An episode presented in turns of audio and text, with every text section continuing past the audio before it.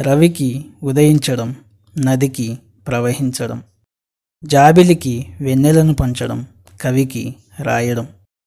ప్రత్యేకంగా ఎవరూ నేర్పాల్సిన అవసరం లేదు. నా రచనలు అందరికీ చేరాలి అన్న అభిలాష తప్పితే ప్రతి ఒక్కరికి నచ్చాలి అన్న అత్యాశ లేదు. రెక్కలు విప్పి ఎగరాలని ఆ చుక్కల చింతకు చేరాలని వెండితెరపై వెలగాలని నా కథలను కంచికి చేర్చాలని కలలు కంటున్నా కొనుకు రాకున్నా అడుగులు తడబడుతున్నా నెమ్మదిగానైనా నా దారిలోని వెళ్తున్నా కాలం నాతో కలిసి రాకున్నా. ఏదో ఒకరోజు చేరుకోగలను. నేను కలలుగన్న నా కలల తీరాలను. తెగించి ఎదురిస్తున్న విధిరాతను వెన్ను విరిగిన వెనుకడుగు వేయను. ఏటికి ఎదురీదుతున్నా ఏనాడు అలిసిపోను.